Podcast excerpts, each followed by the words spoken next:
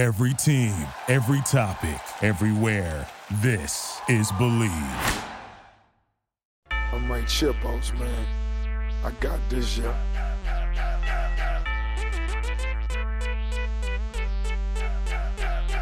And now, this is the moment you've all been waiting for.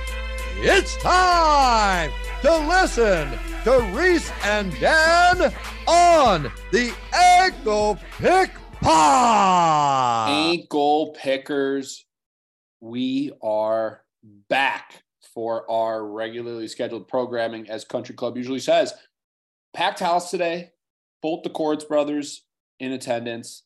I'm going to start with Dan. Dan, how how are you doing on this lovely what Thursday evening?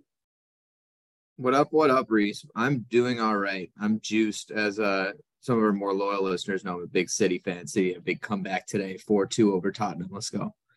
I was wondering what you're wearing because it's like getting messed up in the whole like Mhm. big background thing if your shoulders keep disappearing. Watch this. Give I got no shoulders. I, I don't I don't do anything. I don't do any shoulders. No shoulders for Dan. Give me audio. I should sound for everyone listening. I should sound better. I just plugged in the mic. That's for the boys. That's for you. On the fly, your ankle pickers. on the fly. Okay, so uh wait. You're good, bud. You sound good. Okay, sweet, sweet, sweet. So uh game oh Kobe, how are you doing? I, I can't forget about Country Club. I'm great. I'm excited to be here with you boys. Okay, good man. Pay per view week. I'm excited. It's hard not to be excited, right? I mean, we're we're living large. So here, so here's the deal. As you might have known, yesterday or last Saturday didn't go great for me at least. I was in the red, and if it wasn't for Dan Ige, I probably would have had to retire. Dan, how'd you do last week? I was slightly red too. I went one and Yeah. one. Lost my Uh, three unit, won my two. Yeah, Co- Punahele coconut, coconut bombs Factus. I, whatever. Not gonna digress. New week, moving forward. But ankle pick Kobe went in the green this week, two and oh. zero. I did only win the two that I played. I played Dan Ige and I played uh Javid Basharat. But I, it's tough because it's not like I'm really tracked. So Yeah, but that's the news. So we have new graphics coming up. Kobe did a great job working on them. And we are going to streamline our tracked information to you. So we're basically just going to post our plays every week, post our lifetime plus minus. So you'll always be in the alert on who to fade and who to who to tail. But Kobe, you are going to be included in that. So fantastic. surprise, surprise, the pot is back. Okay. Recap first.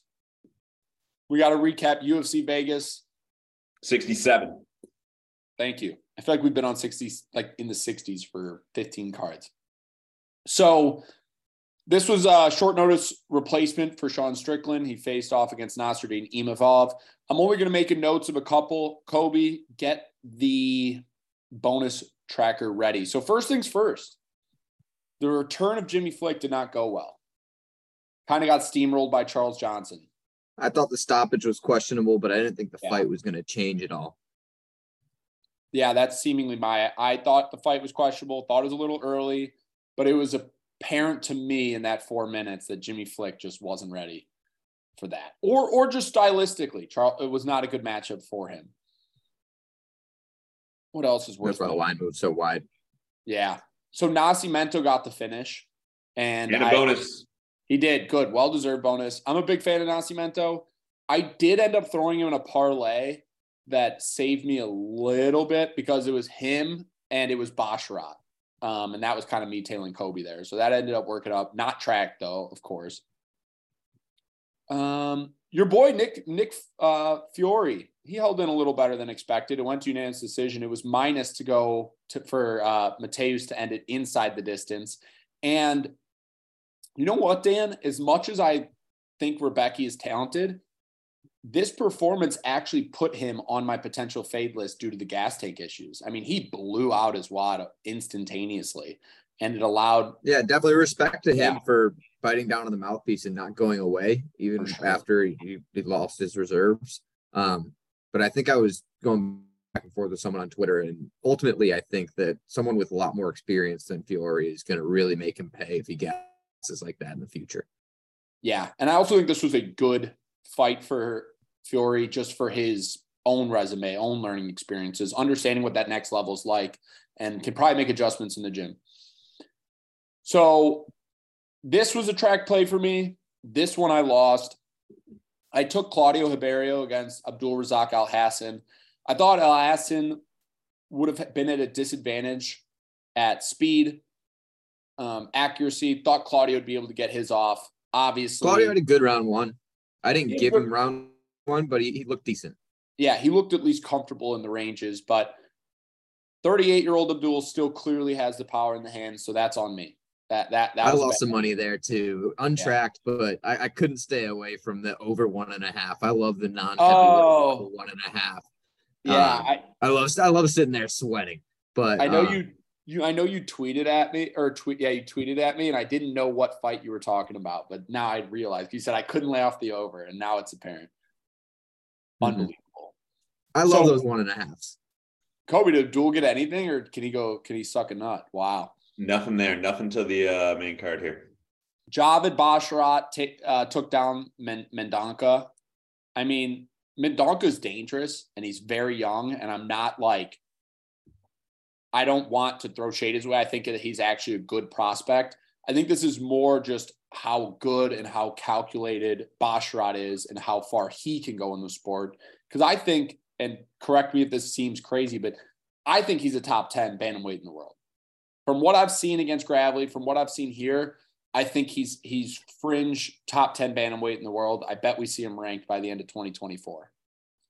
He definitely shows it. Yeah, I, I I I hope so. Um, it's tough because of how deep that bantamweight division is, It's but hard.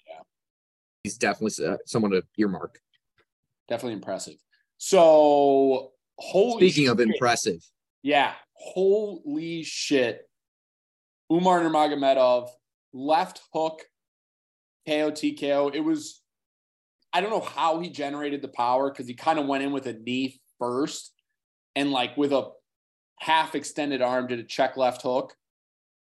KO TKO over Raoni Barcelos, who's no slouch by any means and got the first round KO. I'm, I'm guessing he's 50K richer. who's had never been knocked out, who had never been knocked out. Insane. He's Uh, Reese, you're right about the 50K to Umar. Yeah, he's a dangerous, dangerous man. Very dangerous man. I, I don't know a single. We just got finished saying that bantamweight might be the deepest division in the entire sport. I don't know a single bantamweight that wants to sign a fight against Umar. Let me put it this way: I'm looking at that top, like jam or the top clog. I think if you are ranked above him, you there's no reason for you to sign that dotted line because you will lose your ranking more often than not. Holy shit! It was just very impressive. Raquel Pennington split decision over Ketlen Vieira. I only want to mention this because people are saying it might be controversial. Did you guys see it that way, or do you think I scored it right? for I scored it for Ketlen. I think it was a close fight, ultimately toss up, but I did score it for Ketlen. I wasn't like surprised, oh, fixed, whatever. Um, yeah, close woman's fight Yeah. could have gone. I only mentioned way. it I 'cause- scored yeah. Ketlen. normally we skip over those, but I only mentioned it because I saw Twitter was kind of up in arms about it. I didn't have a problem with it, but I also didn't really care. I kind of like whatever. Like this is, I think Ketlen underperforms her value more often than not. So women's dog comes through yet again. Yeah, first women's dog, first women's fight of 2023, one and zero so far. Women's dogs are. That system's wild. That system's wild. We We'll we'll continue post- to track it all year. What we should do is we should post last year's results too, um, in a in a Twitter post. So I'll get on that after we end this re- recording.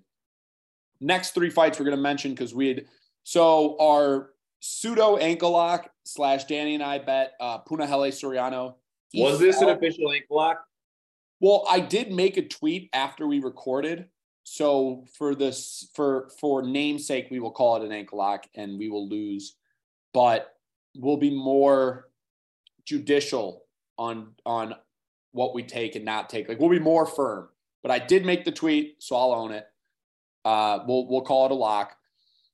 Even though on fight night I, I was way, I actually was more in favor of Danny Ige, but fuck me. But so Punahele, dude, he totally gas. I mean, I was not impressed with Kop- Kopylov. I more was like, wow, Punahele fought a bad fight. Yeah, I agree. Um, ultimately, Kopylov stuffed everything Puna had. I mean, he had answers for anything that um, Puna threw at him. But yeah, it was a surprising performance to say the least. It just the game plan for me made no sense because you have a guy in Kopylov who who has holes, likes to counter strike. I'm shocked at how fast Punahele blew his wad. I and and so what made me wonder is do you think the I know he was dealing with a really bad infection and he's taken some time off. I wonder if that played into the cardio problem because throughout the entire Brendan Allen war and the entire he's he's had a couple wars and through the entire uh, Nick Maximov fight, he was fine. He was fine. So I, this was weird for me to see him get so tired so fast. I think I probably didn't put enough weight into the illness he was dealing with. And Kopylov got 50K. Okay. Okay. And I imagine then this one's the last 50K bonus because it was a hell of a performance. Dan Ige's back in the win column against Damon Jackson with a left hook KO TKO. And one of the tweets we sent out that ended up getting a lot of love was Ige fights nothing but killers. This is a step down for him. It's a good value spot. It's exactly what it ended up being. Not that Damon Jackson's a slouch by any means. It's just Dan Ige, as Dan said last week, has an all time suppressed value because of his streak he's on against straight killers. Proved to be true. So great. That's why I ended up playing Danny Ige. Mm-hmm. Great read by Dan. And you're right about the 50K there too. All four performance bonuses this 50, week. 50K Ige for 50K Ige or 50K for 50K. And it's been a little, it's been a little while for him to get that 50K. Yeah. But he, another thing that makes me really happy is Dan's mentioned it a, a lot of times on the show that Ige is like a pseudo agent as is. And fighting's more like, not that he's not a professional fighter, but like he, he has other, he could do other things. So I like that after this fight, he instantly went on Twitter and was like, "Who's next? I'm ready," which I love because I want to I want to see more Danny Ige. I'm a huge Danny Ige fan. He brings it to people. I want to see more Ige. Lastly, short notice, unanimous decision for Sean Strickland versus Imavov. Misread on my part, and I think the misread came from I was so high on Imavov versus Gastelum that I didn't put into enough weight or an account for the short notice Strickland matchup. Strickland stuck that jab as I knew he was going to do. He stayed in the phone booth as I knew he was going to do, and he just landed the better shots. So again, hand up, misread. But I'm definitely going to learn from the short notice replacements. I think I'm going to take more weight into how it might affect Imavov's camp rather than how it might affect Strickland. Because Strickland looked bigger. Strickland looked ready to go because he didn't just get off the couch. He just fought a couple weeks ago. So Strickland got it done. Um, Definitely. He really just felt like he was one step ahead the whole night. Yeah. He's, he just looked better. He just looked better. And that's, and Imavov's young. He's 26. He's working on his wrestling. He's mixing things in. I think there will be better value shots down the line. But I think Strickland's really found a home in that like middle, middleweight, like six to 10 range where he's just kind of the, not a gatekeeper, but he's just there for the mainstay. Anything you guys want to add before we close the books on this one? Nothing. Shake heads. Shake heads. I got nothing. The one thing I'll say is that um, it wasn't exactly, but it's kind of funny how the first card of this year mirrored the first card of last year with the um, highly touted prospect a little bit being slapped back down the rankings by a guy who's not necessarily top of the division with Kattar versus Chikadze. Mm, that was, last, that, that was the first card of last year. Haven't seen Giga yep. since either, believe it or not. Mm-hmm. Wow. I, it should be will be interesting as to what yeah, it does for Imavov. It'll be interesting to what it does for the division, but uh, we've seen this before. I also it all another takeaway from the storyline of this card was it shows the polarity of different prospects, like how different you have to look at a guy like Umar versus a guy like Imavov. Like Imavov's a, a, a top prospect in his own right, but even to the prospects, there's significant levels to it. And when you see a guy as well rounded and as polished as Umar finishing a guy as talented as Barcelos, it makes you realize that those higher weight classes, guys like Imavov, guys like maybe even Dolidze, aren't in that upper echelon of guys who like the Hamzats and the Umars and the Armins and the Ilias. And it's just interesting because there's just, even in the prospecting, there's different degrees. So wild stuff. Okay. I think we're good here on UFC Vegas 67. And we will get to news and notes brought to you by Country Club Kobe. Um, let's talk Francis Ngannou. He Mm. was obviously released this week by the UFC amid kind of a contract dispute. He had his own YouTube situation. He was talking to Ariel Helwani earlier this week. It sounds like some of the things he was fighting for, and admittedly, they were a little far fetched, um, or self admittedly by himself. Um, in cage sponsorship, opportunities for fighters to make more money themselves, and uh, healthcare for fighters. So, anyways, we've got probably the best heavyweight in the world, or at least, you know, thought of that way amongst most of the MMA community, is a free agent. Yeah. And I just want to touch for two seconds on the demands that he had. The way I look at it is he probably could have gotten leeway on on one or two or I don't know how the negotiations went, but I think that fighter pay and fighter healthcare is something we see in the sport eventually and uh, as in next 5 years. And the reason why I believe that is because I think now that there's other legitimate competition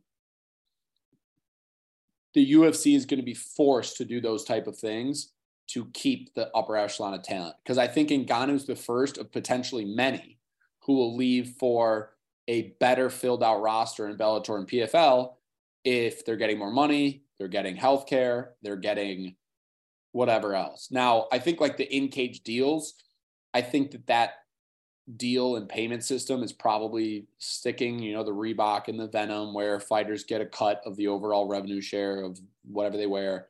Not as much as sponsorships, but I think it's just probably easy, a little less complicated, especially with like these like FTX and shit. Like you don't need to vet who's sponsoring you, whatever, whatever. But I don't know how much longer they're going to get away with 10K show, 10K win, no healthcare. I mean, people cannot live off that. So I mean, Mighty Mouse was uh, was saying on his stream this week that in his first title shot, he was still making 30 and 30. like And that's that's like for the title. fucked. That's fucked. And the sport's come a long way since then, just because of Popularity, guys. Popularity. Like plus just modern developments of sports and TV deals. But one of the big thing that was getting thrown around was Dana's comments towards the situation was, well, we offered him a deal to make his make him the the highest paid heavyweight of all time. And one of the names that Dana used was Brock Lesnar. And it's like, bro, that was so long ago. Like this shouldn't be where we're at. We should be talking about real serious serious money. And what ends up happening is that's why the UFC lost Conor for a little bit.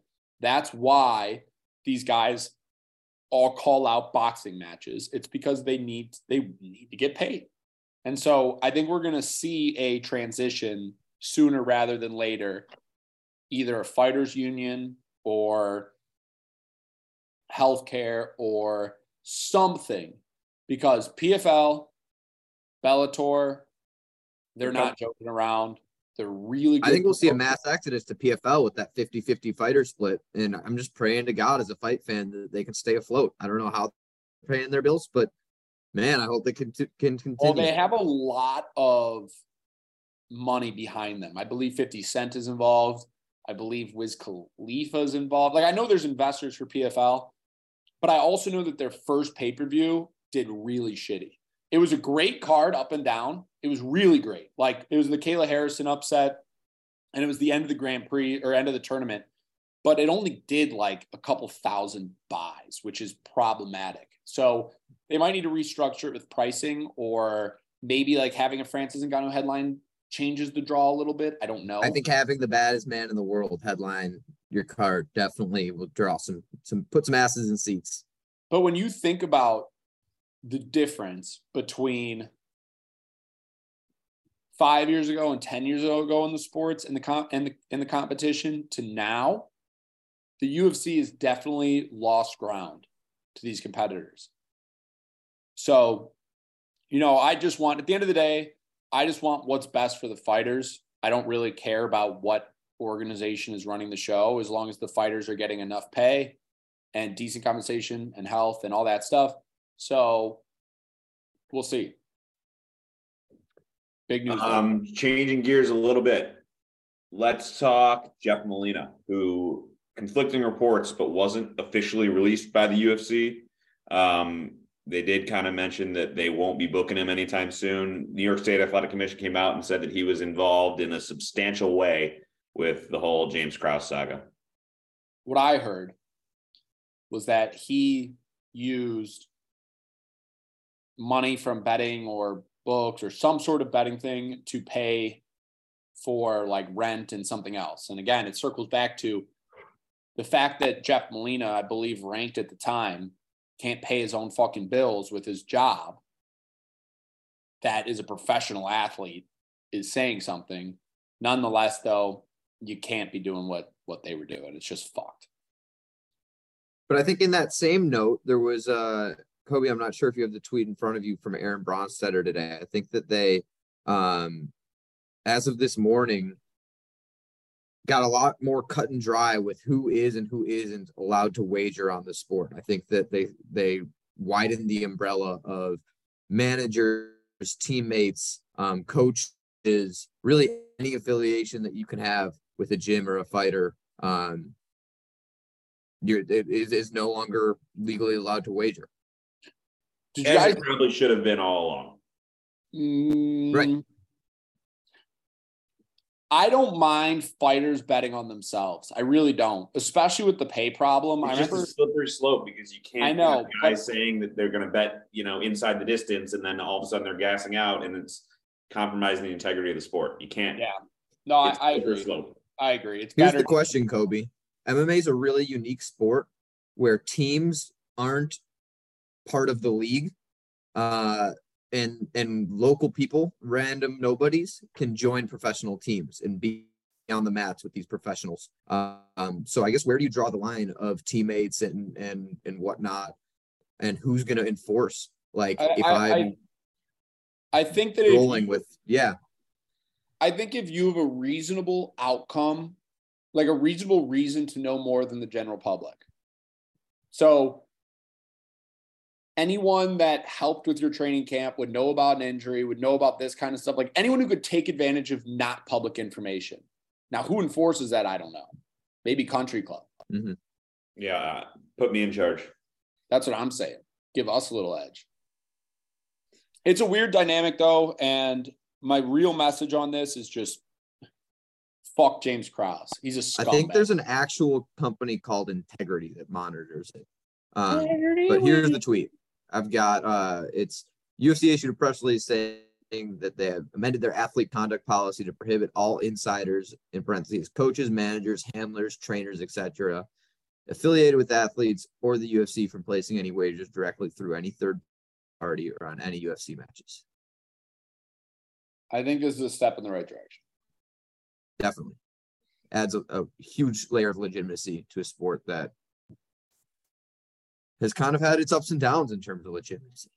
There also was some Brandon Moreno talking about it during his presser. He was asked about it, and it's like he switched camps to go to glory, and now he has to switch again, or at least switch coaches. And he said that he had a little bit of a heads up when Miles Johns wasn't allowed to have Krause in the corner, so he kind of knew it was coming.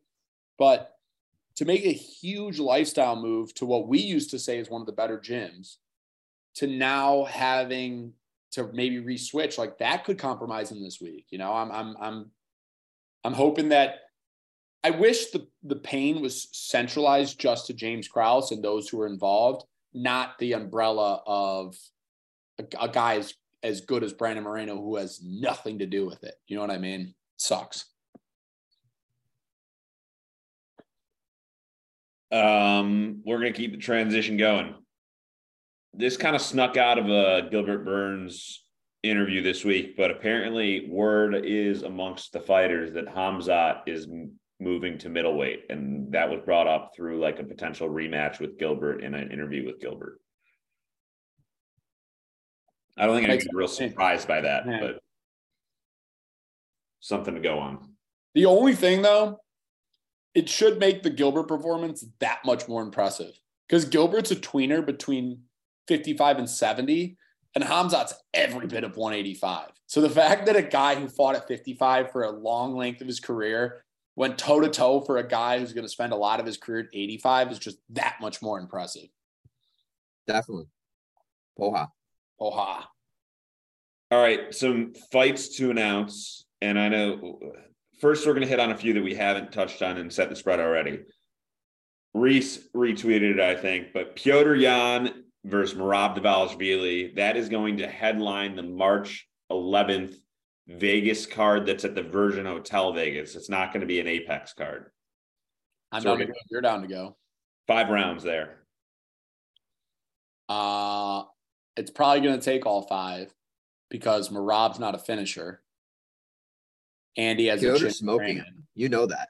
Petr's avenging the the Jose Aldo loss here. I've never been more confident. No, you're wrong. And one of the huge reasons why you're wrong is because there's no resources that Petr has, but Serra-Longo has shown a definitive game plan to beat Petr. And And Merab you think that Sierra the Serra-Longo B team is just gonna go up there and perform? Whoa, whoa, whoa. Merab's no B team. Merab's A team. Aljo's B team. Merab is their best fighter. I just don't think it's that repeatable against a guy as skilled as Petr Yan. I'm really looking forward to this fight. Petr lost And to we're looking Sean forward to as soon as the line comes out there, we're going to jump on that, set the spread. So you Petr guys- lost to Sugar Sean O'Malley. You know that's not true. Do you know who didn't lose to Sugar Sean O'Malley? Merab. Merab doesn't lose, bro. Rob doesn't win either. Rob just kind of holds people. Hey. He does, Oh, and it's not even like Khabib. It's not. It's not a hold people down. He just holds people. That I mean, the people can the people can't escape. That's on them. Learn to escape. Dig unders. You have to I admit think, his they- I think cardio. that you'll find when it's you have to admit a 40 year old his- Jose Aldo, they can. You have to admit his cardio is impressive. It is impressive. Far, I, I, I like I like what he brings to the table. Petr Yan has another thing to show him. Okay. I'm looking forward to it. Another fight to announce that we still don't have a line for. This one is April 15th. Edson Barbosa and Billy Quarantillo. Do you know how that one got announced? Didn't uh Edson tweet about it or something or on some Oh, Instagram? Billy posted on his OnlyFans. Oh, that's what it was. Yeah, yeah, yeah. it's a Oh. banger. Glad to see Edson still in the mix of mix. Um, I'm gonna rattle through a few of these fights that we've already set spreads for, but haven't announced on the midweek pod. But Ciryl Gane John Jones is official for 285, UFC 285. That's March 4th in Vegas. UFC 286 has its main event and co-main in Kamaru Usman versus Leon Edwards three, second title fight for those two, and Gaethje and Fiziev. Mm. God, that's a that's a card shaping up nicely. and we don't have an audio for it, but I, I we got to have some sort of audio insert because I got a surprise set spread come up for you guys right now. Okay. We had we had spreads announced for February fourth, so I've got two fights on that card. Um, the co-main and the main event for our next event after UFC 283. Dan is coming off the most recent win. He's going to lead things off in the first fight. Light heavyweight bout, Da Un Jung and Devin Clark. Oh wow. Hmm. That's super random. It's a co-main. It's a weak card, but we're going to go co-main and main on it. I mean, Devin Clark has just been on a downward, downward spiral as I pull up his tapology.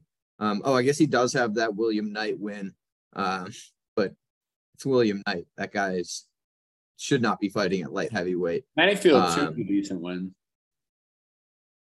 Yeah, I mean that's back in 2020. That's it, that's a it's a that's we had a lot different opinions of Devin Clark going into the Anthony Smith fight than uh leaving it, at least for me. Um I've got to expect Da Young to be a favorite here. Um although he's coming off of that bad Dustin Jacoby loss, Devin Clark's just been, like I said, on that downward spiral and hasn't beat a regular sized light heavyweight in three years. So let's go Da Un Jung minus 165. Hmm. Man, I'm not confident there. I don't know if you can Yeah, read that I'm gonna go- voice, but It, it, it- this is could go either way, dude. Because I'm I'm gonna go under you, and the main reason is because Da Un Jung has not proven to be able to defend the takedown. He has not proven to be able to utilize his gas tank. Hashtag the Sam Alvey fight. So I'll go under you. I'll go Da Un Jung minus 145. I'll give you room. But I also, on the flip side, could see this being way higher than 165. I just am more comfortable shading under on on either of these guys. They're not necessarily either of them are world beaters. So I'll go Da Un Jung minus 145. 250 open today. That's where it sits. Da Un Jung. there's some value on that Brown. Yeah, pick. there is. There's a lot. Nice point, Dan. There's a lot of value actually on that one, in my opinion. Well, you'll have an opportunity. I to must be at it. missing something about that. Um, let's go to the main event heavyweight bout. Derrick Lewis and Sergey Spivac. Reese. Um, this is interesting because How much has it moved since we broke this one down for the Lewis Spivac main event that got canceled Fight Night? oh geez, I don't even remember that. Ooh, I forgot that one too. Would y'all rather do it or skip it? I, I mean, I could. I've got a decent idea of what I think it is. I don't even remember that we even did this one before, but I I would defer to Dan. Maybe we'd guess it, but we don't count it. Sure. Spivac was getting up there like minus two hundred, minus That's I actually twenty five. I was about to guess that. I literally was going to say Spivac minus two hundred. 205 is Spivac right now. Yeah. now. All right. Good news is I have a few more that we can roll through right now because fights just got announced yesterday that we haven't even talked on. Um, let's go first to a welterweight bout. This is going to be the co co main. It's on the main card of UFC 284. My boy Jack Della Maddalena and Randy Brown. And by the Oh way, boys, God. this one got announced yesterday. So what? Wednesday the 18th. I'm just doing this so you guys can jump on this number. Well, all right. Well, I don't want to spoil a whole lot. You are. You're already did. You're already did. You're already did. I mean, we we know Jack Delamedo, JDM is going to be a significant. I was gonna say I was gonna say 340. I'm guessing because of Kobe's reaction and our ability to jump on it. I'm gonna say uh Della Maddalena minus 240. Oh, I, I perceived his comment as that it's already moving. Um, so I'll I'll take your 340. 240, 340, Yeah. 300. Oh, Oh, Dan. One day of movement. TK What what, Oh, what did it open open at? 200. Okay. Okay, so we got to jump on this. Let's uh, I'm gonna open up my bet MMA tips right now. I wonder how much higher it's gonna get though. I can go three to win one on Jack Delamedo comfortably. It's already a hun- really not Yeah. that comfortable. Um, The three unit bet, no matter what. interim featherweight title also on the line at UFC 284. This is the co-main. Yair Rodriguez and Josh Emmett. Dan, lead this one off. That is incredibly fun. Yair in dynamic. Um Emmett Emmett's been incredibly profitable. Uh, but I don't know how how confident you've been as a backer of him in, in, in any of those fights um, before the hands have been raised. I have to imagine Yair's going to be the favorite. He's coming off that uh, Ortega's shoulder injury, which didn't really get to show exactly who he was, but even in that loss to Holloway, he looked really impressive. Um, and like I said, Emmett's kind of been with this streak he's been on, he's not doing anything. Um, he's not shutting up the doubters, is all I'm trying to say. And I think that people are still doubting. I think Yair's going to be the favorite. It's not going to be huge. Yair minus 155. Yeah, you're right on it. I'm gonna go a little higher. Uh, uh, my line coming in when when Kobe announced it, like the second he said it, I my in my head I just go Yair minus 165. So I'll stick firm with that. I think that Yair is the better striker. I think that that's the only place this fight can take place, and I think that Yair is elusive enough and talented enough to to stay away from Emmett's bombs. Emmett lost three rounds or 2.9 rounds against Michael Johnson. And Yair had a good performance, a better performance than Kattar against Holloway. The striking parallels are different here. So I'll, I'll hedge on the over on that one. I'll, I'll go 165 Yair. 141 Yair. I'm probably going to actually take Yair after this at 140. That's Is that a I'm- point, Poha?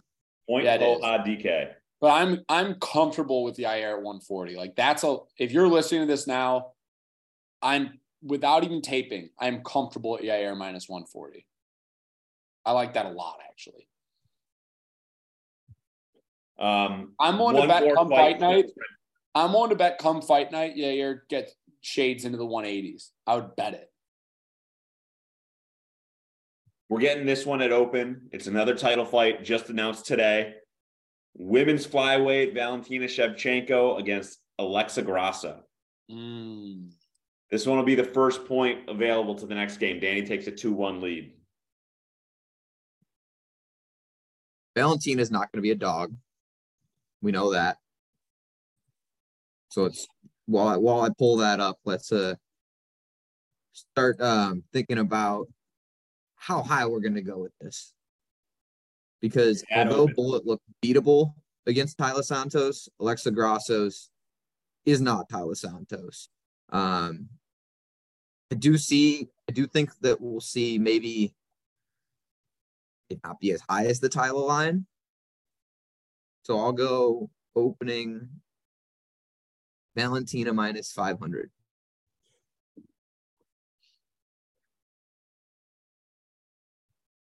Since it just opened and I know there's going to be a ton of steam on it, I'm going to go under Dan. I'm going to say Valentina minus 485. She's looked beatable against uh, Santos, slash, she probably got beat. She looked beatable against Jennifer Maia. However, I do think there's one girl. She looked beatable for like two and a half minutes against Jennifer Maia. The rest of uh, that fight was tried two not and a half. close. Try two and a half rounds, dude. I got Jennifer. I got Valentina Shevchenko minus one twenty live. Think about that. Um, but the big takeaway for me is there's two girls I believe have the skill set. I mean, obviously Taila Santos, but I think the one who really dethrones Valentina is Tatiana Suarez. So that that's coming for her. I think that this is going to be an easy, not an easy victory, another victory for Valentina. I just think that Dan's pre-steam, the steam is yet to come. So I don't even know if I mentioned it, but this is UFC 285 in March. It's going to be the co-main on the Jon Jones Ciryl Gane fight in Vegas. Mhm. And ding, ding, ding, 500 Valentina Shevchenko. Come on. I'm on one right now. Fucking garbage. Oh, Also, this is nuts, but I just went to Tapology for the 285 card, and it says it actually is a co-main event, and it's called Unconfirmed Rumor. Literally says Unconfirmed Rumor in the co-main event slot, and it says Amanda Nunes versus Rene Aldana. So that was talked about before Valentina got announced. I think that that's going to be Mm. pushed now. Okay.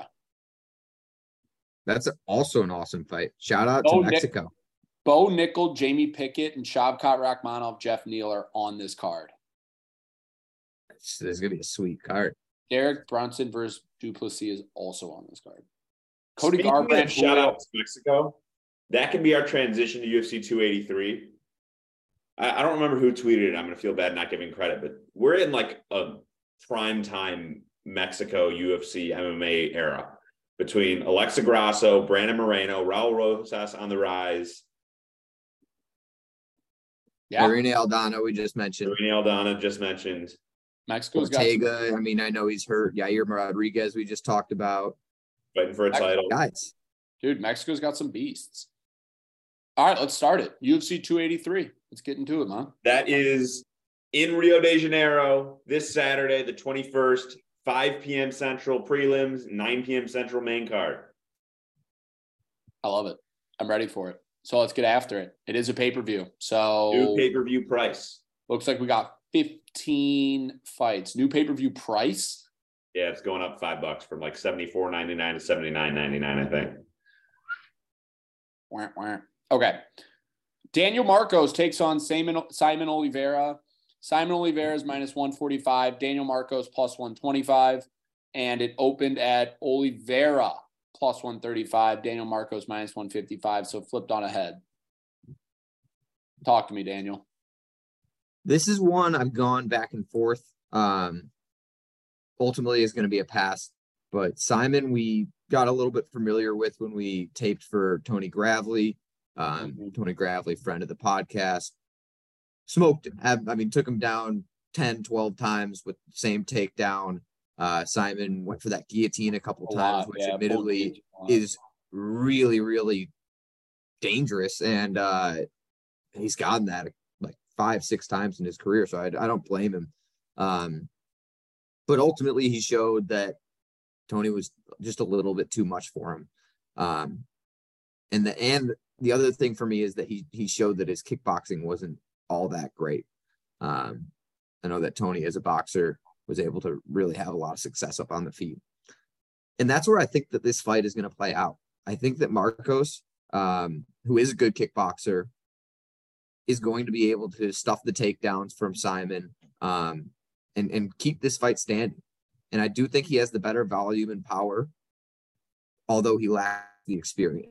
And, and so ultimately, I wanted to back Saimon this week. Um, I don't think I will. If the price keeps on moving, you could find me on Marcos um, because it came down to the questions of who wins in a striking battle for me, whose cardio is better. Uh, and I just wasn't sure who was who. It's almost like a coin flip for me. And so if that price keeps on moving, I'll gladly take two to one money on a coin flip, but it's just not where I'm at right now. Yeah, here, here's I'm in a similar vein, and I have gone back and forth on this one. Ultimately, going to be a pass for me, and it's ultimately because I haven't seen enough out of Daniel Marcos to prove to me that it won't hit the mat. Because I think you're right on the fact that if it does stay standing, which is a likely outcome, I think Marcos will be there tit for tat with Saimon Oliveira, if not getting the better of him. However, I think that if it if it clinches, like you said, the guillotine's always there. Oliveira is very, very good jiu-jitsu. And he even is a kickboxer in his own right, which is interesting. So well-rounded. I just think that when I look at at Oliveira and I look at Daniel Marcos, the reason why I can't comfortably back either of them is because of the because of how questionable it is. Like even before the contender series fight, uh, Marcos took like two and a half, three years off while he was fighting in in Peru or Mexico. And on the flip side, you got Saimon Oliveira, who hasn't shown as much as I wish he has shown in, in the in the UFC. So it's ultimately a pass for me. And I also didn't have much of a read on the over under either. I think you said it perfectly. If it gets any higher, you take uh, Marcos for the flyer. If it gets like lower and crosses that 110 threshold back to closer to open, maybe you find me on Oliveira, but at this price, it's a pass. Luan Lacerda versus Cody Stamann at 135. Stamann is a whopping minus 365. Lacerda plus 300. Lined opened at Stamann minus 175. Lacerda uh, plus 150. One thing I want to mention though is so it opened at that on the 6th. And before it even turned the 7th, it already bounced to 260. So for all intents and purposes, it, call the open around 260. Still, nonetheless, it's moved about 100 points. So I'm interested to hear your read, Dan, because I know you and I view Stamann differently. Yeah. Um, I think Stamann's a pretty well rounded fighter. Not a super high volume striker, but he has decent enough counter shots and decent enough wrestling that it's it's served him well in the past. Obviously, not against guys the level of Nurmagomedov and Merab, and uh, I mean, Jimmy Rivera is a tougher one. But um, against the guys of the caliber, the Brian Kelleher's, um, obviously smoked Eddie Wineland, but that's a different Eddie Wineland at that point in his career. Yeah. Um, I think this is a good matchup for him, just being the better striker uh, and being the one with the wrestling to be able to dictate where the grappling takes place. Um, but Lacerda does have great jujitsu and he's really dangerous. He's got some legit wins over UFC caliber talent um, in the past. I wouldn't be surprised if he if he takes an arm home or gets a choke. I mean, that's how we see most of his wins are, are triangles or guillotines or rear nakeds. Um, but I do think that stylistically, this is a really great fight fight for Cody, uh, knowing that he'll be comfortable to be on the feet and knowing that he'll be able to decide whether or not he'd like to grapple. So, any play here or pass? No, this is, is another pass for me. It, yeah. It's one where the line's gotten a little bit out of whack for me, not knowing enough about Lacerda, but knowing that he's dangerous. Yeah, you you kind of took the words out of my mouth. It's like there's a 90. I mean, I don't want to give percentages because then you can just say, well, the, it's priced. But I mean, Cody Stamann should win this. It would be honestly pretty catastrophic for him if he lost this. This would be a bad loss for him. He's a phenomenal wrestler. He's worked on his hands quite a bit. The only reason why I'm not taking it in any regard is because there's no way to play Stamann because it could be by KO TKO it could be by decision. So you can't really flex it there. And like you said, Lacerda has high, high, high level jiu-jitsu. He's fighting at home. I just imagine that there is a possibility that if Stamann does decide to implement his wrestling, which he might do, I mean, he's a wrestler by trade, that Lacerda could get something off. I think that most likely it stays standing. Most likely Cody can control where it goes. Most likely Cody Stamann wins. It's just the because his opponent is dangerous enough to get a quick finish is the reason why ultimately I don't even think it'll find a parlay for me. So shout out one, to the matchmakers though. There's a Brazilian in at least one half of every single fight. I love it. Also shows how fat their roster is full of uh, Brazilians. There's so many, and they're all so good too, which is the best part. And the only fights that have two Brazilians facing each other, the short notice replacements. Insane. Josiane Nunes versus Zarah Fairn. And this one's interesting, Dan. I really want your opinion here. So Josiane Nunes is minus 540. Zaraya Fairn is plus 420. This opened at Nunes minus 325. And I want to take the lead on this because I have an interesting read on this. So, anyone who's familiar with Josiane, Josiane Nunes, she has a lot of power for a girl who is disgustingly undersized. She's five foot two with a 67 inch reach. This fight take place at 145. She genuinely has the build of someone who could fight at 125. She she consistently gives up size. So she was able to finish Bea Malecki, who's a significantly slower striker and a significantly loopier, not as crisp of a striker as Fairn. She was able to finish her. She was able to get go to unanimous decision with uh, Ramona Pasquala, who it was.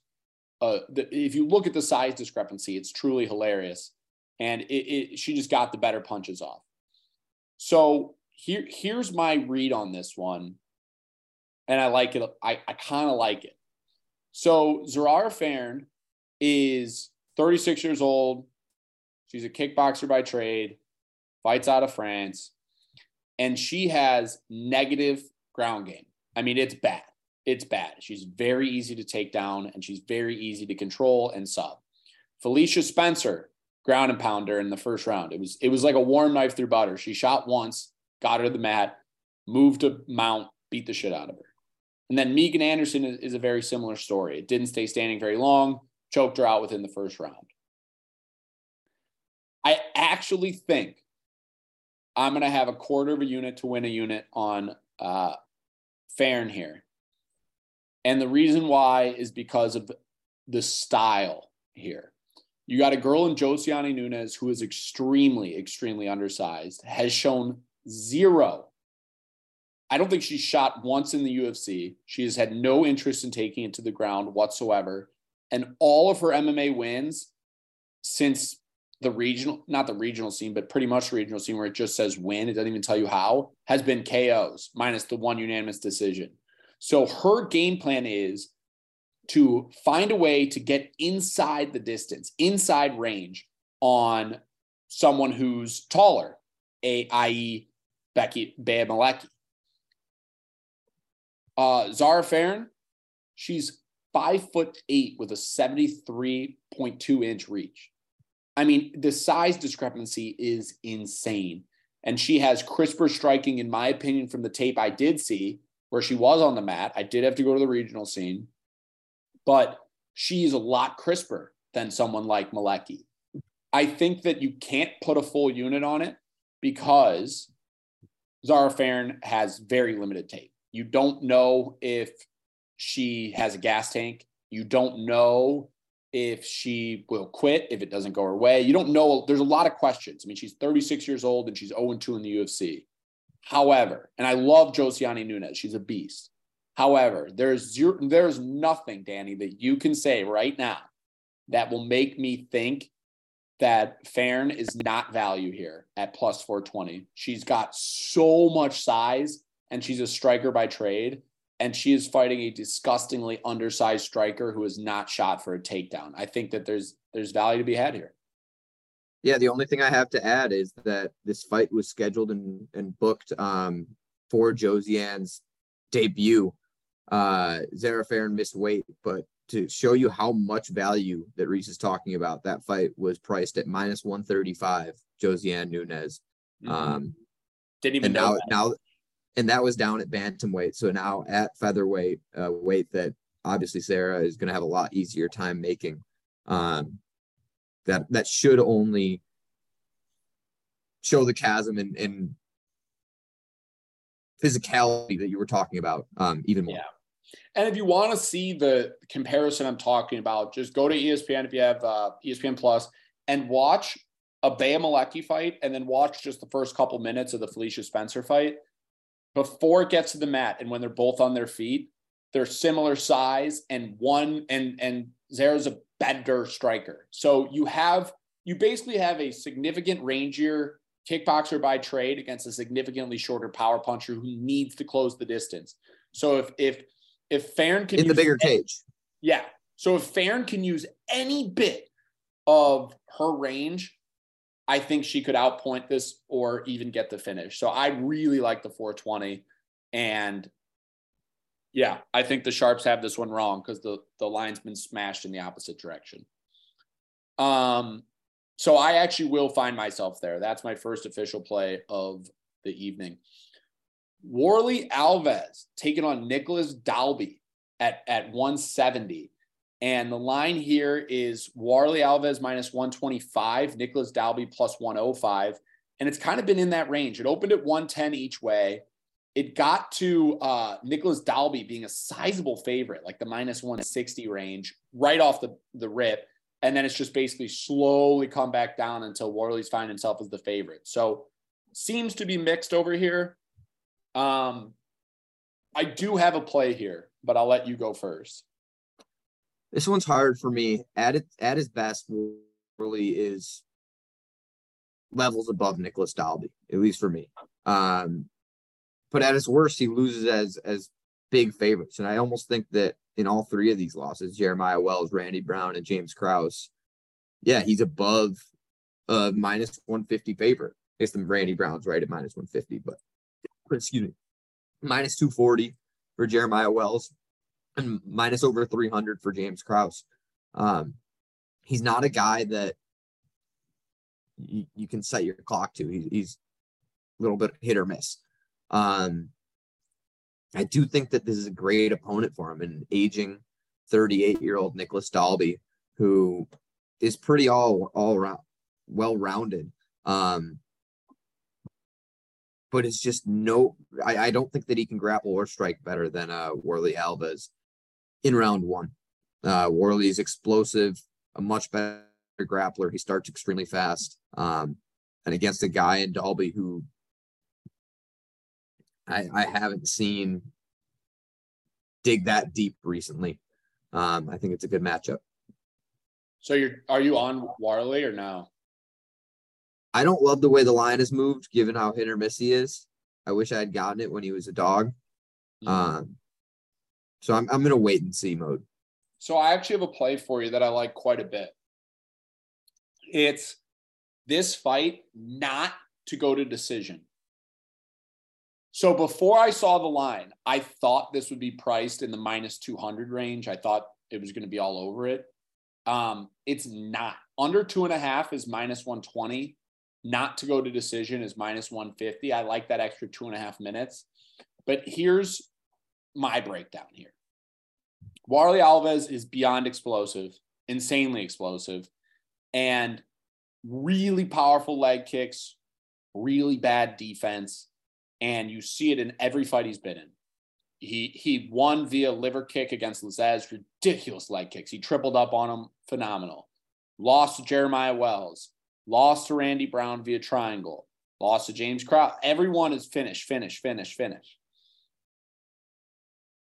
On the flip side, you have a guy, in Nicolas Dalby, who only gets decisions. However, he has phenomenal cardio and pacing. And he showed that against the Claudio Silva. He lost the first round and Silva gas and, and he just put it on him, put it on him, put him on him, put him on him. He put it on Daniel Rodriguez and got a W there, believe it or not. And he also got like subbed by Jesse, Jesse Ronson. So it's not like he only goes to decision. My thought process is I watched Warlley Alves quit against uh, Randy Brown. He basically blew his gas tank in the first round, came out in the second round, and basically let Randy Brown sub him. You, you watch it happen, and it's like the slowest triangle ever. And then the commentator's like, oh, it's not in. And then Warlley just insta taps because he, he was gassed. So I think this makes for a great play where Warlley could finish Dalby in the first round easily, easily. But I think that Dalby could finish Warlley in the second or the third easily due to the fact that Warlley Alves is all or nothing, boom, right out the gate, and Dalby is more high pace, high velocity. So I I don't trust either of these gentlemen is the big problem. I don't trust Warlley to stay within himself. And I don't trust Dalby to not get subbed by Jesse, Jesse Ronson in the first round. Like if Warlley does decide to shoot and take it to the mat, Dalby could be fucked. If Warlley decides to keep it standing, Dalby could be fucked. I don't like playing either side because I've seen that you can't trust Warlley Alves, but I really like the fight to end inside the distance. Tell me I'm not yeah, crazy. I, I, you're not crazy. Um, and I think in that same vein, I you were dancing around that this point, but if you're on the Dalby side, it feels like a good opportunity to wait and play it live. Alves is yeah. going to start fast, and uh, we've seen Dalby take control in later in, in previous fights. Could not agree more. I think that if you look at this first round, I think you should star on your card potential live spot. I think that if you look at this first round and it's 10 9 Warlley or even 10 8 Warlley, I think you hop on that Dalby side depending on the price because there definitely is a is a gas take discrepancy here. Yeah, depending on how Warlley looks walking back to the stool. That too. Yeah. Very interested to hear your take on this one. Ismael Bonfim versus uh, Terrence McKinney taking place at 155. Terrence McKinney is minus 125, Bonfim plus 105. And this has been flipping, flip flopping over that, that zero line quite a bit. So it opened at Terrence McKinney minus 130, where it sits today. It did get to him at minus 115 for a little bit, even as, as low as him minus 110. And now it's come back to minus 130. I'm very interested to hear your take on this one, Dan. Yeah, I mean McKinney's a really exciting fighter. Uh, you star him for a potential performance of the night, potential fight of the night every time you see him on a card. Um, and it's because he starts at 100 and he keeps that face until the fight ends, however, the fight may end, whether that's him getting a knockout, him getting a submission, or him getting finished. Usually his fights don't see the third round. Um, he's got real power in his hands, especially that straight left hand. Um, good offensive wrestling. Um, I, I think that although his style is conducive to winning bonuses, it's not conducive to making a run um, or putting a streak together. And Ismael, although he's making his UFC debut, he's a guy who's got a lot of experience. he's got decent boxing. He works well behind his jab, walks forward constantly, uh, has the cardio to back it up, along with good footwork. Um, I do think that if he doesn't go out of there, and then there's no reason that I have to believe that he's super chinny, he's going to chip away and, and win as this fight goes on. This is another one I have earmarked uh, for a potential live betting spot. Mm-hmm. If I even get that position, um, some McKinney fights, and I wouldn't be surprised if this happens if McKinney smokes him in the first round, um, or gets smoked. Some McKinney fights you can't live bet at all because they end. But um, almost everyone. I yeah, I am leaning on that Ismael side to survive. Maybe looking at the over. You know, I like that uh, puckered butt cheek overs. Um, you're getting good plus money on the over one and a half here. Yeah. So I had a similar problem. I, I imagine that there wouldn't be a spot here on the under, but I kind of liked it because of McKinney's fight style. I was right. This is, but this one's priced way differently. It's like minus 340. It doesn't go to decision. Mm-hmm. So my first instinct as a gambler, and Dan, you are a very sharp gambler, so I'm sure you had a similar instinct, was this line is a little low. I thought that this is a trap spot for Bonfim. I feel like Terrance McKinney being minus 125 after all of his highlight reel knockouts, especially with the public being a fan favorite of his. I was shocked by the line. I dug into the dug into the numbers a little bit, and now I'm concerned because I found myself on McKinney or nothing. And the reason why is because Bonfim, probably the actually definitely the less talented of the two Bonfim brothers. Um, He's the older one though. He is older. I was mm-hmm. not impressed with what I saw from his striking. I really wasn't. It lacks power. Um, he's not as crisp as I wanted to. He does work leg kicks well. He does have a decent IQ, but he's flat footed. I, I wasn't as impressed as I thought I would be when watching the contender series back.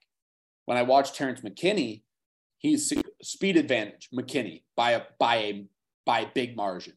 Accuracy, McKinney by a pretty big margin. Power, McKinney, pretty big margin. The reason why I don't know if I'm going to get myself on it, Dan, is because of A, I, I don't know why it's priced where it's priced. I think it should be a lot closer to McKinney minus 170, minus 180. So I feel like it's a trap. The other reason I don't want to be on is because I don't trust McKinney.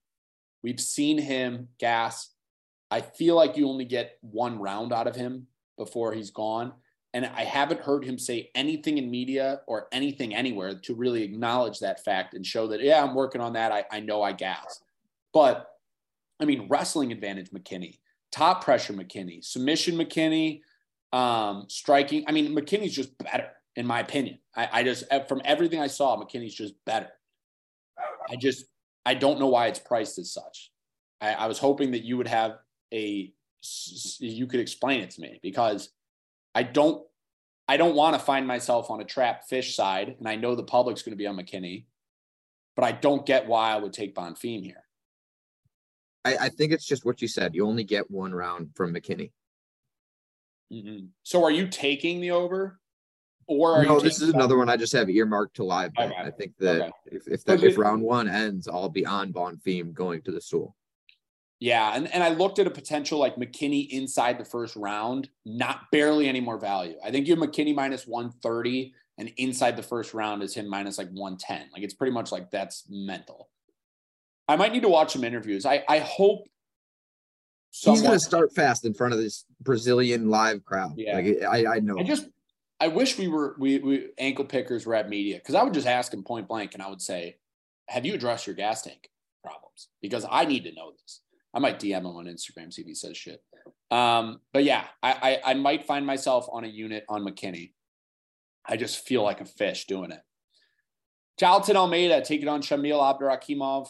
265. Line is exactly what you'd think it is. Uh, it's Jailton Almeida minus a thousand across the board. Best price is actually DraftKings minus 975.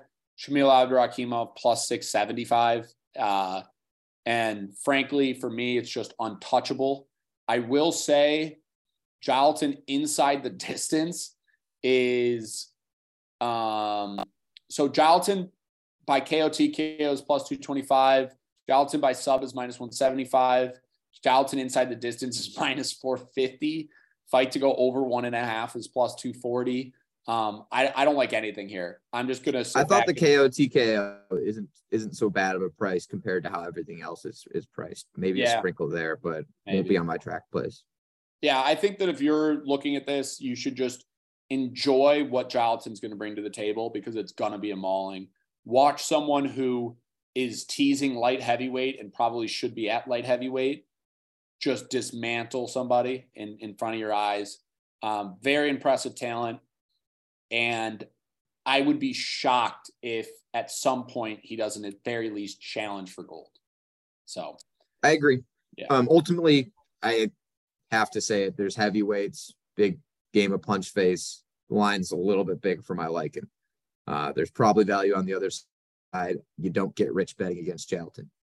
Similar to you don't get rich getting the Nurmagomedov is what I was trying to say. Right. But I get but so my thing is I threw a couple values out last week and it cost me my card. And, and it was a lesson that I wanted to go into 2023 not doing, and I did it anyways.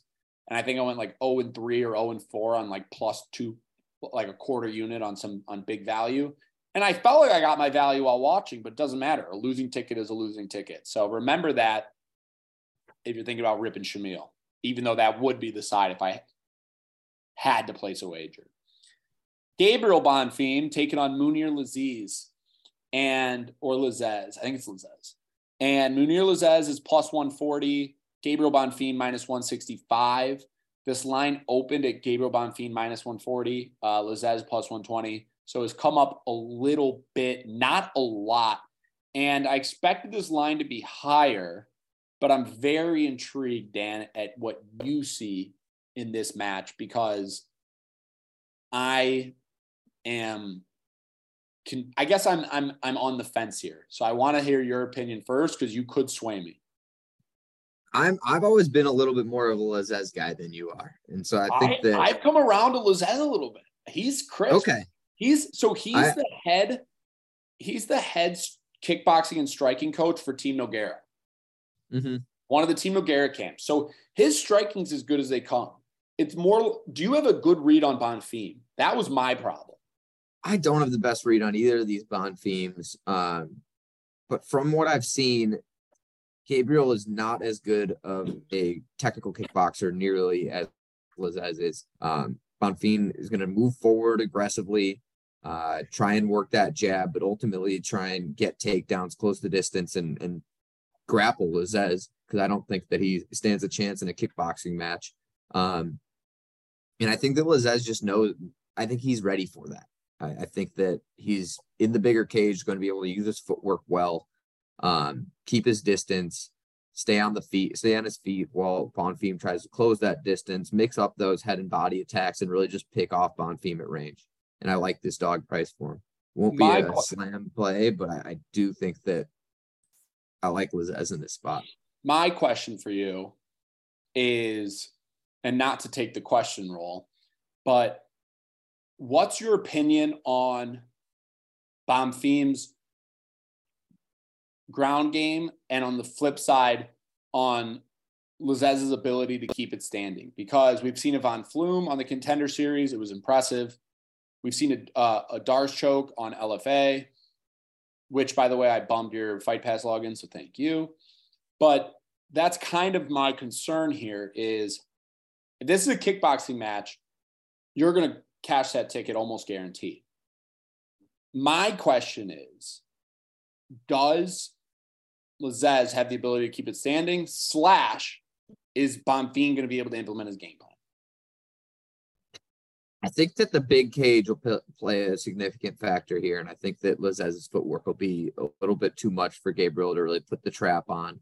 Um, and get him with his back against the cage and, and get his hands on him. I think that ultimately probably will happen a, a time or two, but not for a round or so until Muniz starts to slow down for me. Do you foresee yourself placing on this one? I do foresee myself on this one. Um, I'm still in a wait and see, but I like the Lazzez side. If you lock it in, shoot me a text because I think that I I, I might tail the Lazzez. I I so when I said I was on the fence, it was exactly the questions I asked you. Do you think it can stay standing? Do you think Lazzez can implement his game plan? If the fact if that is a yes, I want to be on the side of Lazzez, especially as a dog. Um, Thiago Moises, and he's got a short notice replacement because uh, Guram Kutateladze could not make it, and he's fighting Costa Country Club. Do you have Tapology in front of your face? Do you want to give that one a whirl? Because I am not good at no habla inglés. Melquizael. Melquizael. So Melquizael Costa against Thiago Moises, and Costa finds himself at a pretty big dog, if I remember correctly. Yeah, he's plus 300. Uh, Moises minus 365. It opened at 300 for Moises, so it's come up a little bit. It is a short notice replacement, so the line hasn't been available as long as the others. But Dan, I mean, we're familiar with Moises. We actually, at least I did. I don't remember if you were with me, but I liked him in a spot against Alvarez. He drastically underperformed. He made it four rounds with Islam and, and relatively had held his own. But I think what's more important is you go back and you see, you know, the unanimous decision against Dariush, the unanimous decision against Ismagulov. Although their losses, he was there. I, I enjoyed watching those fights back. Mm-hmm. And he has wins over Bobby Green, Alexander Hernandez, Mike Johnson. Like the ankle lock on Mike Johnson is sweet, especially for the podcast. So it's like we know what we're dealing with. Thiago Moises is very talented. The question is, what do we have on the other side in, in Costas? He has one LFA performance. The rest is all regional, and he is on a bit of a win streak. Um, he had a couple, suffered a lot of losses early on in his career, on a bit of a win streak, but the records are definitely to question. Um, his most recent win is over a 12 and 5 guy, but before that, you got a 12 and 11, 10 and 5, you know, so it's I, I, I want to know your read or if you have a read on Costa and if you have a lean here because the price is expensive. I've got Costa as a dangerous striker, a lot of experience on paper, but like you said, it's just not the highest level. Um, I think if the fight stays standing for 15 minutes, he's got a shot, but he's just not on Thiago Moises' level when it comes to mixing in the grappling and and Moises really is that skilled when it comes to the grappling. Yeah, um, you mentioned the performances against Dariush and Ismagulov and uh, Makhachev. Those might be three of the highest level grapplers in the world um, in terms of MMA. Yeah, he's a monster. And he's held he's ha- hanging with them, holding his own. Um, I, I like this as a parlay piece. I'm not going to really get cute with it. I do think Moises gets this one done um, easily. So, who's more likely to win, uh, Cody Stamann or Thiago Moises? If you had to pick one, I've got Moises. Okay. Significantly more more likely. Okay because they're priced similarly, and I, I see it similarly where there's dangers on the other side, but the other the the the UFC vet is is talented in his own right. Gregory Robocop Rodrigues after the after the vicious third eye Mike Wazowski looking motherfucker is taking on Bruno Ferreira at uh, 185. The line here is Gregory Rodrigues minus 305, Bruno Ferreira plus 255. Uh, Rodrigues opened at minus 400. So it has come off a little bit. It opened at minus 400 on the 11th. It ended up getting to minus 330 on the 11th. And, and it's it plateaued a little bit. And it's, it's come back to 312 as we get closer to fight night. So I guess I, I do want to hear your breakdown. The only thing I want to say or preface with is one of my big takeaways is the scarring for Gregory Rodrigues after the gruesome injury is still there. It really wasn't that long ago. And I am worried it's it's right in between his eyes. And so I do fear that what if um what if it, it, open up and, and and leaks? So that that was one fear of mine for paying the 305 is just that I saw significant scarring I don't know if you see that to be an issue because you do have a very, very dangerous striker on the other side, which is why I wanted to mention it. Yeah, it definitely could be. Um, ultimately, I'm between a pass or my or just a classic pucker play with the over of two dangerous guys, Mm. one and a half sitting at plus money. We've seen how durable uh, Gregory Rodrigues is, and with the cut, I don't think that it's going to be a seven and a half minute thing. I think that if the cut plays into it, that's towards the end of the second round or in in the third. Um, but going back to what we just asked, um, kind of going through the Thiago Moises fight, it's similarly lined to Moises and Stamann. Um, but this is one where I could see Rodrigues going down much easier than both of those guys. Um, he loves to bang. That can be really fun to watch as a fan, back and forth, entertaining fights. But he doesn't have the best striking defense. He's got a lot of scar tissue. Um, I don't expect him to have a educated, dominant game plan ready. I expect him to go out there and bang with a with a dangerous, dangerous striker in Bruno Ferreira. Um, and that's why I'm ultimately probably not going to end up on my pucker play. But uh, this is a this is one I'm comfortable staying away from in all kinds of parlays or or anything. I, I love watching me some RoboCop. I will not be backing him against his fellow Brazilian. I think that the the value would be on Ferreira, and I also love RoboCop, and he's lived by the sword, died by the sword, and you got to respect it. I mean, he's finishing Marquez, finishing Chidi, finishing Jung Young Park, uh, finishing Fremd. I mean, the list goes on and on. He's also getting finished by Jordan Williams, who's no longer in the UFC. Um, so you you have a guy that's talented, wants to strike strike. His grappling's good, doesn't like to use it for some reason. Um, but my big thing is if if Ferreira lands a couple bombs or works the jab, you, do you see Rodrigues split? Do you see compromise his vision? It's just if if if let's say six months down the line or a year down the line, you got RoboCop at like a closer to even money, you can run the risk. But paying three to one, the last thing you want is for him to split open on a jab, and now you are paying minus three hundred on a guy who can't fucking see. So I, I'm on Ferreira or pass. I'm probably passing because RoboCop's just too dangerous to fade. But I think that you would have a tough time convincing me to lay, to lay RoboCop's juice. I think even in a parlay, you got to ask yourself if, if he's going to be compromised in any way. So just a fair, uh, you're no play for you. No play there. Sweet. Shogun Rua, Mauricio Shogun Rua against Ihor Potieria. And the line here is Potieria minus 205, Rua plus 175, opened at Potieria minus 240 and has come down a little bit. Dan, come down. What, what, what are we doing here? I mean, I, I know what I'm doing here, and it's Potieria or pass, and it's no disrespect to Shogun whatsoever. He's a first ballot Hall of Famer, in my opinion, but he's 41 years old and he is slow and he does not have great cardio and he is not I mean he went to a draw with Paul Craig then lost to Paul Craig then lost to OSP then had a horrible horrible slow split decision against Big Nog or Little Nog. It's it's just not it. And he in his prime loved Shogun always gave a great fight has wins over Lyoto Machida beat Chuck Liddell, beat Mark Coleman, beat Overeem. I mean, he was a fucking beast, dude. Beat Ke- Kevin Randleman. I mean, he he has it all. He's a great guy to go back and watch the highlights of. But a 41 year old on a two fight losing streak, facing a guy who's 26 and has proven to be competent enough. I think that if I was going to play, it would be Potieria. However, and most importantly, um, I'm not uh, gonna place it officially because of the fact that I don't trust Potieria enough. Yep, really nothing to add. It's it's not a good recipe to be 40 years old, 40 plus as a uh, slow striker.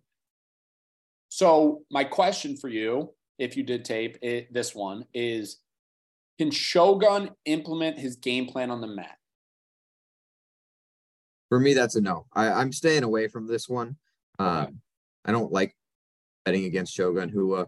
Um, And Well- like you said, Poera is just unproven. Um, Yeah. And and under or fight doesn't go to decision is minus 260. There's no play there. I doubt it sees the scorecards, but at 260, I, I don't know if it's worth even teasing that. Yeah, I think What do we have? Um, is there a uh, fight ends in round? No, never mind. I don't want to look at all this. I'm not playing any of those cute stuff. Okay, yeah. I'm not even gonna tempt you. I'm not even gonna tempt you. Stay Yeah. disciplined, people. Stay disciplined. I was going. I was going to make an attempt just now, but this is this is a disciplined Danny in 2013, Attaboy. 2023. 2023. Jesus, what is tonight? We're going for record. We're going for record units. Paul Craig, Johnny Walker at 205. Johnny Walker finds himself at minus 195, plus 165 on the return for Paul Craig. Johnny Walker opened at minus 150 and has gotten some love from backers, man. He really has. Let me hit you with this. I like Johnny Walker. He's proven in, since changing camps that he is very dedicated to being disciplined and reinventing himself. Looked good against Cutelaba. He looked good against Santos, even though he lost. I was very impressed with his ability to endure.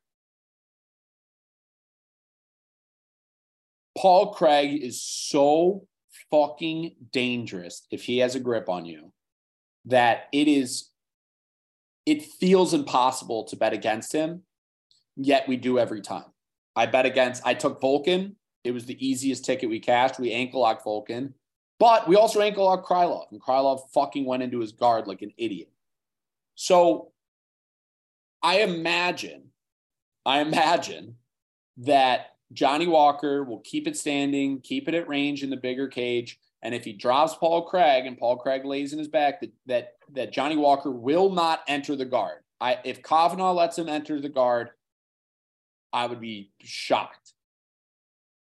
However, can you lay that amount of juice on someone who's proven to make dumb decisions and is proven to potentially sacrifice himself for entertainment. I, I'm I'm curious your take here because I don't. There's no scenario where I'm on Paul Craig. His striking is shit, and you are relying on sub or bust, and that and that's no disrespect to Paul Craig. He's cashed me a ton of tickets, not in this spot, not in this spot. I don't like it in this spot. Wh- Where are you at on this one? Because it's interesting. You have the two polar. I'm fading Paul Craig. I I'm. I know that, like you said, it makes you uncomfortable. Um, one-dimensional fighters should not have success at the highest levels of any division. Um, and I know that Johnny Walker is not the Johnny Walker that he was projected to be when he burst onto the scene. Um, but he is an athletic specimen. He is an extremely dangerous striker. Um, and if he does not play Paul Paul Craig's game, it's his fight to lose. Like you said, we we bet against Paul Craig a whole lot. It's been an up and down game. Ultimately, I do think water finds its level. Um, and Paul Craig's due for a losing streak with the winning streak that he's been on. do you think we're getting value on Johnny Walker due to the fact that Paul Craig ripped the arm off the head the headline champion Jamel Hill, and that is One hundred percent. Yeah. One hundred percent. Yeah. I think that anyone breaking down that fight or this fight this week has to mention it. Um, Yeah. It's going to be in the promos. it's going to be but it's it's Yeah. also telling that that happened less than two years ago and uh jamal hill is fighting for the belt right now and paul craig with what one loss um Yeah. is, has been nowhere near it Yeah. I just think that when you get to a guy as dynamic, I mean, I think that it's impossible to take inside the distance, even though Paul Craig's proven to be chinny. Alonzo Menifield hammer fist comes to mind. I know Alonzo Menifield's a beast of a human, but hammer fist is hard to TKO anybody. So it's hard to take the finish. But if Johnny Walker takes the Volkan Ozdemir game plan, there's zero reason why he should lose this bout. The other question I have, Yeah. Dan, you would know better than me. What is Walker's uh, grappling credentials? Is he, is he a uh, never been sub So, but i don't is know about credentials he- on paper but never been Okay. Okay. I will actually. Can we get our stats department on that? Uh, Kobe, can you try to find out what uh, level of jujitsu Johnny Walker is? And I know that if you click into fight details on on uh, fightodds.io, it, it sometimes tells you their credentials if you want to try to go there. Sorry, I, I, I just lied right there. He, he got subbed in 2015 at heavyweight by Klidson Abreu. Never been subbed at middleweight. Yeah, the only thing I have to say is what? that was regional scene. It's an Abreu. Okay. Samurai FC. Yeah. What the fuck? All right. So that was the first fight on the main card. I did mention that. Next fight on the main card, Jessica Andrade against Lauren Murphy. Dan, I actually have a play in this one too, and I'm curious to run it by you. I'll let you break this one down first because Andrade is obviously our girl. She's fighting at home, and you are, out of anybody, the perennial fate of Lauren Murphy. You scream fraudulent whenever she gets close to Yeah, the I, I've got Go ahead. I ahead. got a very predictable take. It's just Andrade being the more skilled, more strong, carrying real power, going to dominate this fight. I like it as I- a parlay fee piece. I don't see I how forgot Lauren to Murphy mention. this. I forgot to mention. It is Andrade minus 490. Lauren Murphy plus 390. It did open though at Andrade minus 500. So it's it's technically moved down, but it doesn't even really count. Um, That's why I'm curious as to what your play is. But uh, so so my play is under two and a half plus a hundred. Now it's for one unit max, but my logic is there's no reason why Andrade shouldn't be able to get Lauren Murphy out of there. There's no reason. And so this for me is my attempt in betting Andrade without paying the Jews. I looked at the TKO spot, which is very, which is beyond possible. But I looked at the sub spot, and it's also beyond possible. But I believe and has consistently believed that when you look at this division, Andrade is the second best. First or second best. She's slightly worse than Shevchenko. She's slightly worse than, you know, Weili. But outside of that, she's there. And so, you know, she got the standing triangle against Lemos. She beat the shit out of Cynthia Calvillo.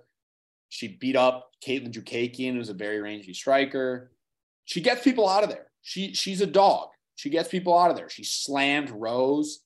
So I, I think the under two and a half is a safe play against a 40 year old Lauren Murphy. And I think that if Andrade goes south, if Andrade somehow manages to lose this fight, it would have to be by something freakish happening inside the distance. But to be to call a spade a spade, this is me playing Andrade without having to pick a side or playing the minus 500 because I really like this Andrade spot.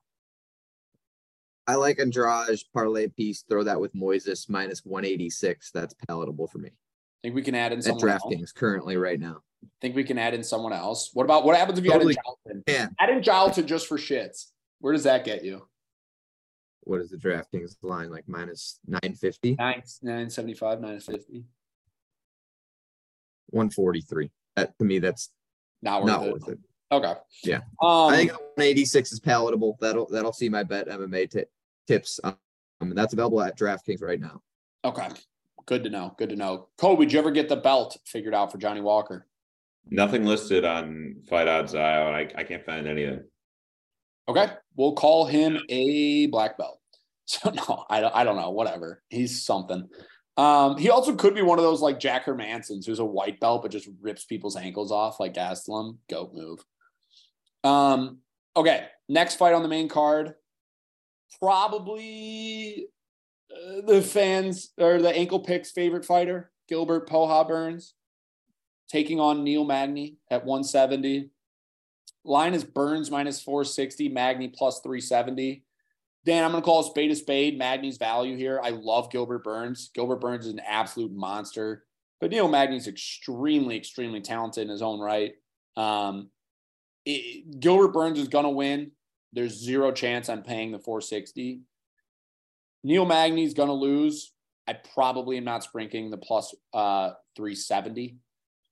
Um, over two and a half is intriguing because I think Magny's good enough and talented enough to not get finished. But Burns is, a, I mean, a fucking animal on the feet and on the mat. He's just so fucking good. So ultimately, it's a pass for me. Yeah, I, I don't have a ton more to add. Gilbert's our guy, but like you said, Magny is a tough puzzle to solve, and this price is just a little bit too big for me. No uh, fun unders or anything crazy.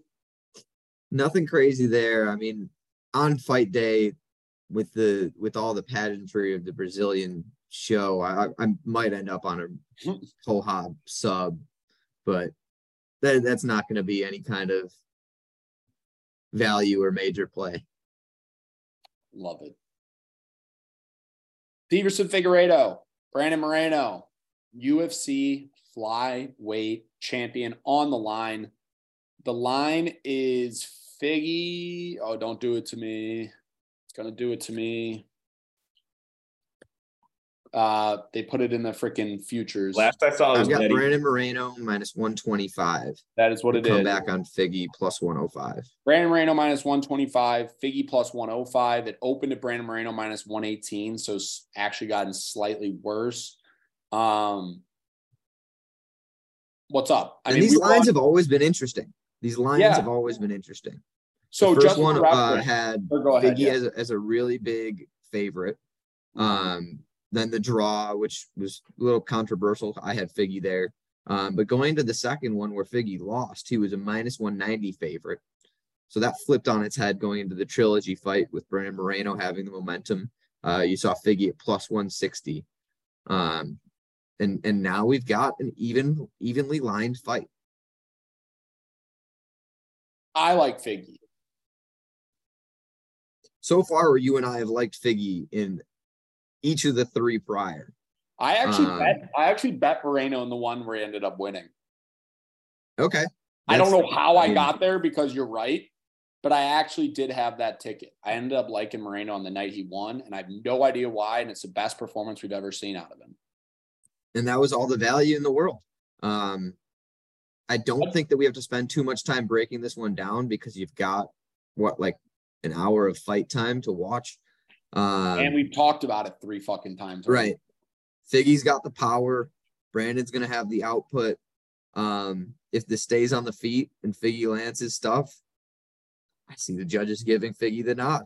Uh, I do think that the Glory MMA situation has to be a thorn in Brandon Moreno's side, or at least a thorn in his fight camp, and shouldn't be overlooked. Uh, which is why I'm ultimately a little bit surprised that he's getting the the love as the slight favorite. But that being said, he has the more well-rounded skill set, and if this fight ends up being in the grappling department, I don't see Figgy getting the sub. I see Brandon being the better wrestler, the better grappler, and and winning moments. Uh, so that's why the, the, the fight is lined where it is. I think Reese and I are on the same side of give me the plus in front of the the Figgy, the guy who's for me one two out of the three. Um, yeah, let's hope he makes weight. Any plays here? Not at the moment. I'm gonna wait to see how how it ke- continues to move. Um, if some more steam comes on that Moreno side, and I'm getting Figgy like plus 120, I'll probably end up there. Okay. I, I could see that too. I do imagine, if anything, it crosses the other direction. Is that crazy to think? I mean, I, I, No, we'll I don't see. think it's crazy. We're talking about a fight night in Brazil where the the Brazilian, maybe the The most dog. Yeah. Who's two? skilled pound for pound Brazilian fighter in, in the world right now. Yeah. Um, I, I think the big thing is the only, the really decisive win, the only decisive win we've seen is on the side of Moreno, which is definitely helping because Moreno's the one who got the finish and decisively won. Yeah. That's the- Um, no lie. Okay, main event time. Priced is bettable. It- it's Jamal Hill minus uh, 140, taking on Glover Teixeira plus 120. This opened at Jamal Hill minus 150, so it's come back a little bit. I I, I like the Glover side initially, mainly because we watched him beat up Yuri. Um, we've watched him beat up Jan, beat up Santos, beat up Anthony Smith. I think that Jamal Hill, when you look at him from a from a skill perspective, I think he's probably less talented than a couple of those names mentioned. And I, I just I just think that that Glover will be able to to enforce his, and you're getting a price due to the age of Glover. Um, however, I ultimately don't believe I'll be betting this. And the main reason is is just that Glover has proven to be able to be hit. And and I just don't want to put serious cash down on someone that could get finished at any moment against a very powerful striker. But if Glover can implement his game plan, I, I would be I, I kind of I I think Glover should probably be priced as the favorite, man. If he didn't get tapped by Yuri, you watched a dominant performance. Yeah, I, I do think it was a dominant performance. Um, but I think that you made this point when we recapped that fight. Um, a lot of that had to do with it being very sloppy. Uh, and it got sloppy because the the pace of the first two rounds. And ultimately that's where Glover took control and was able to get his off on on on Jiri. Um, I hopped in on this one just yesterday at minus 125 on I'm on Jamal Hill. I do think that this pattern of Glover getting stung eventually comes to seriously bite him.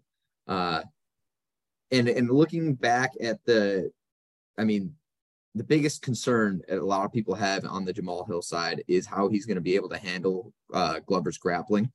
And for me, as skilled as Glover's grappling is, it's always been more dynamic than heavy. Uh, his top pressure is not his best attribute when it comes to the grappling. And a guy like Jamal Hill, who's much more athletic, uh, has shown to have great get ups. He does not stay down. Um, I think he's going to spend a lot of time on the ground, even when it's brought when even when uh, Glover brings him there multiple times during this fight. I'm ready for, and I, I'm accepted that, that this fight is going to be an MMA fight. It's not just going to be one spark, Jamal Hill. Um, but I do think that Jamal is game for that kind of fight. I think he puts on a show in Brazil where he just hurts Glover early, um, but probably doesn't finish him early. And then from there, it's it's Glover's or it's Jamal's fight to control. Mm. Wow, we actually disagree on that. It's it's I just think that Glover has competed against people that are better in every attribute and is proven to be able to endure. And I, I think the think, delivery method is, is also just a lot more favoring Jamal Hill versus comparing him to Yuri Prochazka, I should have mentioned. Um, Yuri is this dangerous striker, uh, but it's a lot of dynamic striking. It's not a lot of one twos down the pipe. Jamal Hill is, is not going to let uh, Glover move forward as much you as Jiri lets him move forward. You don't think this is too much too quick? That's definitely a big question. And under the bright lights in Brazil, Jamal Hill's definitely going to be feeling the pressure. Like um, when you look at like, I think that he's a dog though. You look, we talk about Paul Craig a lot on this episode. Paul Craig taps a lot of people, like you said. Yeah, no, he does, and that happens. His danger is crazy. Jamal no, Hill's the kind of guy that said, fuck that. I'm not tapping. I'll fight with a broken arm until the ref said, dude, you can't fight. You have a broken arm. No, for sure. I mean, I'm not going to, Joel's a monster. It's more just like when you look at the resumes and the people that Glover has gone toe to toe with, and then you spin it back and you look at people that Jamal Hill's gone toe to toe with. I mean, I've never seen Anthony Smith get beaten that badly. I've never seen Jan Blachowicz. Anthony Smith, who's not predominantly a striker, had Glover on skates in those first two rounds. No, and that's and that's why ultimately for me, I'm leaving it because I think this could go either way. And I think that if you run this back a hundred times, you get very different results a lot of the times. But yeah, I, I don't disagree. Um, ultimately, I think that it's Jamal Hill, Jamal Hill's time, and, and that we'll see a lot of tra- changeover um, at the, the top thing, of this division in the coming years. But the other thing, no matter how the outcome is, you can hang your hat on that CLV. I mean, granted, it's not closed yet, but I mean, you already got 15 points of movement and it seems to keep going in that way. So at the very least, you'll close with some value. And that's, that's something we can all hang our hats on. So Danny and I, I guess we'll talk about ankle lock as the week goes on. We do better as we figured as as we can digest more stuff as the week goes on. Kobe will have his plays out. I will force him. I might have to post the graphic. We'll work on all that. Follow us at Ankle Pick Pod on Twitter. We have been putting YouTube's up thanks to Danny. He's absolutely been crushing it. I've been working on please the hit the like, please hit the subscribe. It, it actually helps with our algorithm literally everything. We're out here grinding, boys. It's been three years, four years, and we're still we're still bringing the content. We're still breaking down the fight. So let's have a profitable Saturday. Let's get after it. I've done the last couple Pohas. Who's feeling it? Give it to Dan. This one's got to be a good one. It's give it Dan. Dan, this is a, a Gilbert Burns card in Brazil. Give it to us. Rio de Janeiro.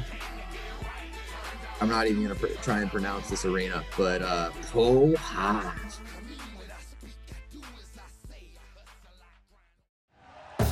Thank you for listening to Bleav. You can show support to your host by subscribing to the show and giving us a five star rating on your preferred platform.